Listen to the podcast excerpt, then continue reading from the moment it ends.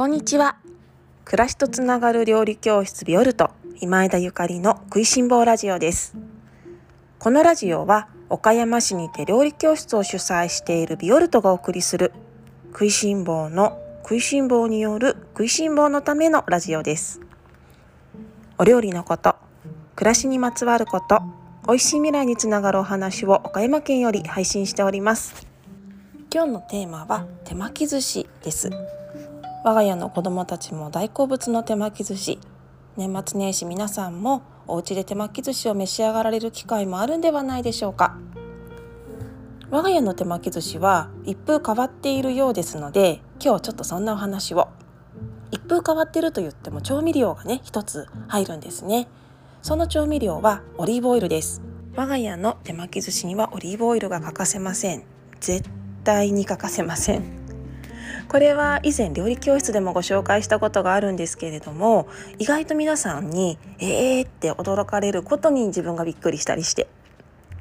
オリーブオイルって和食とすごく合うんですよね。イタリア料理それから地中海料理の時によく使うという方も多くいらっしゃるかと思うんですけれどもオリーブオイルって本当にオルマイティな食材なんですだってね皆さんバターとかごま油とか思い出してみてくださいバターお醤油と合わせると美味しいですよね。醤油バターなんて言って。そしてちょっとアジアな香りがする気がするごま油でもアフリカとかそれからインドが原産なんて言われていますよね。なので今私たちが頻繁に使っているごま油やバターのような油であっても意外と海外から来ていますのでオリーブオイルが和食と合わないオリーブオイルがイタリア料理だけのものっていうのはすっごいもったいない話なんじゃないかなって思ってるんです。その証拠にその証拠にっていうか皆さん是非今日やっていてやっていただきたいんですけれども豆皿もしくは小皿にオリーブオイルとお醤油を1対1でぴょんぴょんとちょんちょんとうんそうだな小さじ1杯ぐらいずつでいいです。小さじ1杯のオリーブオイルと小さじ1杯の醤油と豆皿か小皿に入れてぐるぐるぐるぐるぐるって指で混ぜてペロッと食べてみてください。めちゃめちゃ美味しいから。これをね白餅につけて食べたりとかするのも今の季節いいと思いますよ。うちの子供たちはよくこれを海苔焼き海苔につけて食べてますね。それぐらいオリーブオイルって和食との相性がすごくいいんです。そうわさび醤油入れても美味しい。なんて言ってるとどう？手巻き寿司っぽくなってきますよね。オリーブオイルは焼き海苔とかわさびとかお醤油との相性がすっごいいいんです。そしてオリーブオイルが入ることでお魚の生臭さだったりも少し和らげる和らいで和らげてあげることもできますしそれからねお魚が日持ちするんですよね。生魚ってやっぱりあまり日持ちしないものじゃないお刺身って。でもそこにオリーブオイルがまとわることで酸化を防ぎますので次の日も次の次の日も食べれたりする。で我が家ではお寿司を食べる時はもうオリーブオイルは絶対なんです。うちの子供たち生まれてからずっとそうだからなんか多分 他のお家他のお家でもし手巻き寿司をいただく機会があったらば将来あれこのあなんでみんなオリーブオイルがないんだろうって言うかもしれませんね。それぐらいあのオリーブオイルが全オリーブオイルと手巻き寿司のコンビネーションが全日本の家庭に伝われ伝わるように私も活動していきたいななんて思うんですけれどももう絶対オリーブオイルないと手巻き寿司はダメダメです。どんな風に使うかっていうともう本当にシンプル例えば先ほど言ったお醤油とオリーブオイルとわさびを混ぜたソースをつけてそこそれをまあベースとしてお醤油のタレとして手巻き寿司をお召し上がりいただいてもいいですしあとね私はもうなんかつけるの嫌なんですよね。つけると手巻き寿司の海苔の端っことかあとお醤油がなんか同じ場所だけにビシャッとつくじゃない？つけるとお皿に乗ってるお醤油を手巻き寿司にピッてつけるのがすごい嫌で。なので上からかける派なんですけどもうちょっと想像してくださいね。手のひらに海苔とそれから海苔の上に酢飯と例えばあのマグロが乗ってるとします。でやっぱり薬味が大好きなのでネギの小口切りだったりしそだったりも乗ってるんですけどそこに私はまずオリーブオイルをちょってジョボジョボってかけるんです。ご飯に直撃ご飯もしくはお魚に直撃です。オリーブオイル。そしてその上にお醤油をちょこっと垂らす。それをそのまま巻いて食べます。かも本当に自分の必要な分だけちょこちょこって乗せて食べるんですけどそれが一番美味しい。でオリーブオイルね一晩でどれぐらい食べるかわからないですね。その食べ方だとね。確かにすごい食べるんですけどあの日本人は油を食べ慣れていない文化なんですね。まあここ最近ここ最近というか戦後はねかなり油食べてると思うんですけどでもこの生の油を食べるっていう文化が日本にはあまりなくって油は炒める時に使うものとか油は揚げ物する時に使うような補助的な存在でだと考えてる方がやっぱり今でも多くいらっしゃると思うんですけど油は調味料なんですよね。からオリーブオイルもお醤油も調味料として私は手巻き寿司の上にジョボッと乗っけてそのままくるっと巻いて食べます。あとね他にえっと、おすすめの食べ方は自家製のネギトロですね自家製のネギトロネギトロって皆さんどう食べますか？私子供の頃からすごい好きなんですよね、まあ、私が子供の頃食べてたネギトロっていうのは本当のネギトロじゃ多分なくってスーパーで売ってるネギトロは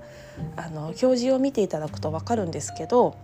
マグロとそれから多分ねショートニング？ショートニングって聞いたことありますか？ショートニングが混ざったものがそしてアミノ酸とかも入ってると思うんですけどそれがネギトロだっていう風にして売られています。もしスーパーに行くことがあったらちょっとネギトロのパックの後ろを見て確認していただきたいんですけどね。でショートニングっていうのは今みんながなんかあんまり食べない方がいいよねって言っているトランス脂肪酸がたくさん入っている代表的な油脂でアメリカとかだと今トランス脂肪酸も食べちゃいけないなんて言われて久しく多くのうん食品会社だったりとかカフェとか飲食店のチェーン店も使いませんなんてなってますけど日本ではまだまだ全然ね多く使われてるんですよね。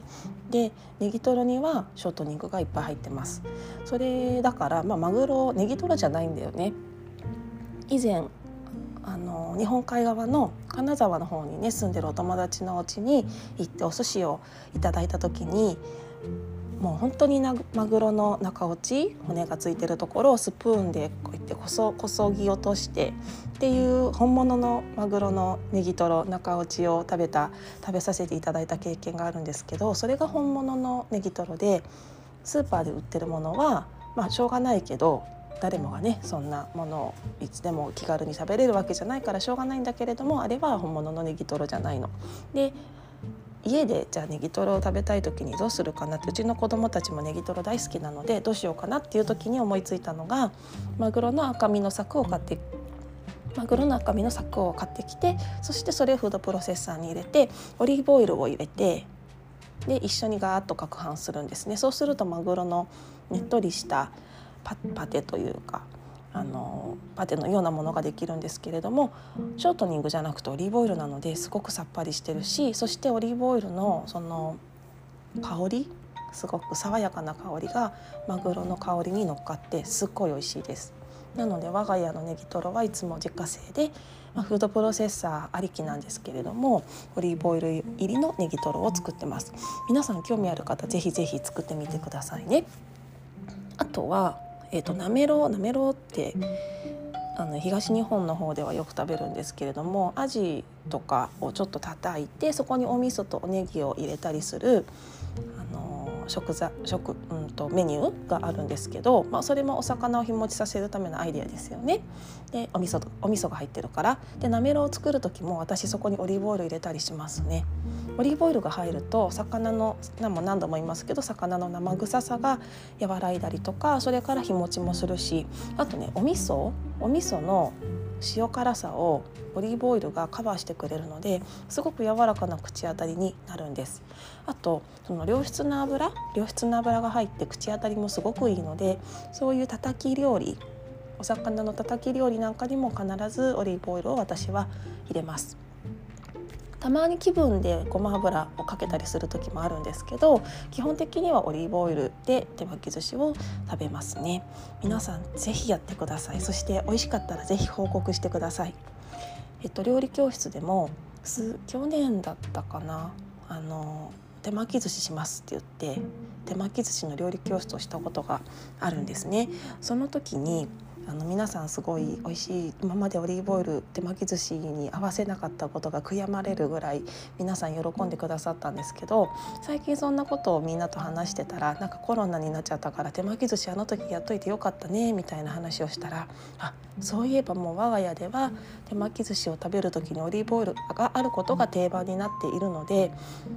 あのもう習ったことすら忘れてましたとかいう方がいてなんかすごく嬉しかったんですけどそれぐらいオリーブオイルがある手巻き寿司っていうのはもうめちゃめちゃ美味しいので是非このラジオを聴いた皆様も定番にしていただきたいなと思っております。えーと、年末年始ご家族で食卓を囲まれる機会がますます増えると思いますがオリーブオイルの手巻き寿司ぜひやってみてください。そしてまたこんなの合わせたら美味しかったよっていうのがあったらぜひぜひ教えてください。それでは今日も皆さん美味しい一日をお過ごしください。また明日。